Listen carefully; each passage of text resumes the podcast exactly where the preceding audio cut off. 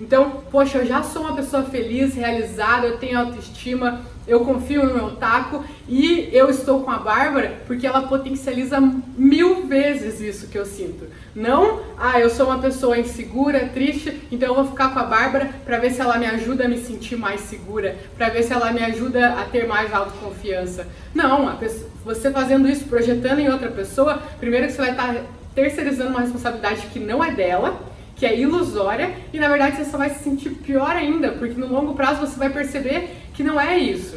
Que a pessoa talvez seja autoconfiante, que a pessoa seja o que você gostaria de ser para você, mas você está projetando nela, só que no final das contas você não está sendo essas coisas.